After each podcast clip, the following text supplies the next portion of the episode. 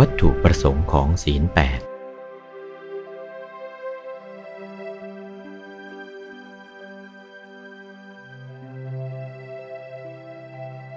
ศีลห้าเป็นเหตุถิมศีล ศีลเบื้องล่าง ศีลแปดที่เรารักษาวันนี้ เป็นเหตุถิมศีลไหมล่ะ ไม่เป็นเหตุถิมศีลเป็นอติเรกศีล ศีลสูงกว่าศีลห้าขึ้นไปสำคัญอยู่ข้อไหน ศีลแปดนะ่ะที่ยกขึ้นเป็นอติเรกศีลขึ้นไปนะ่ะสำคัญในข้อวิกาลโภชะ นัจจคีตะ มาลา อุจจา ชาตรูปะ คือเว้นจากบริโภคอาหารในเวลาวิกาล การบริโภคอาหารเป็นอย่างไรหรือ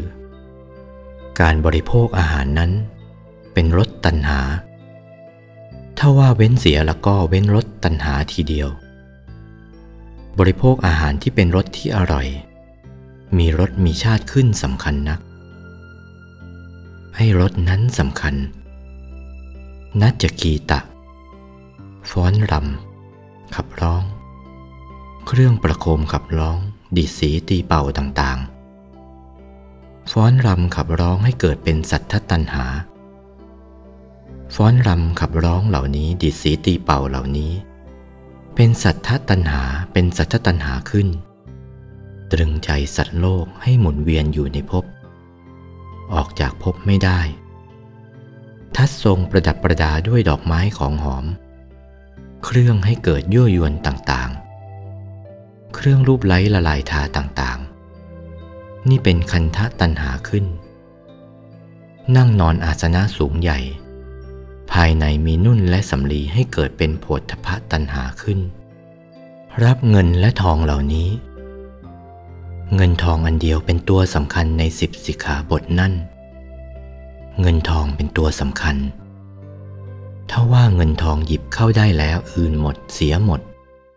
ใช้ไม่ได้ แบบเดียวกับสุราสำคัญนัก ถ้าว่าศีลแปด ไม่ถึงเงินและทองไม่ห้ามเงินและทองเพียงแค่แปดสิขาบท ก็เพื่อตัดตัณหาเหล่านั้น เพราะฉะนั้นจึงเป็นอติเรกศีล เป็นอุดมศีลขึ้นไม่ใช่ศีลห้าธรรมดา ศีลห้าธรรมดาเป็นเหตุถิมศีล โอวาท พระมงคลเทพมุนี หลวงปู่วัดปากน้ำภาษีเจริญ จากพระธรรมเทศนาเรื่อง ศีลเบื้องต่ำ และศีลเบื้องสูง วันที่ 26 กุมภาพันธ์ พุทธศักราช 2497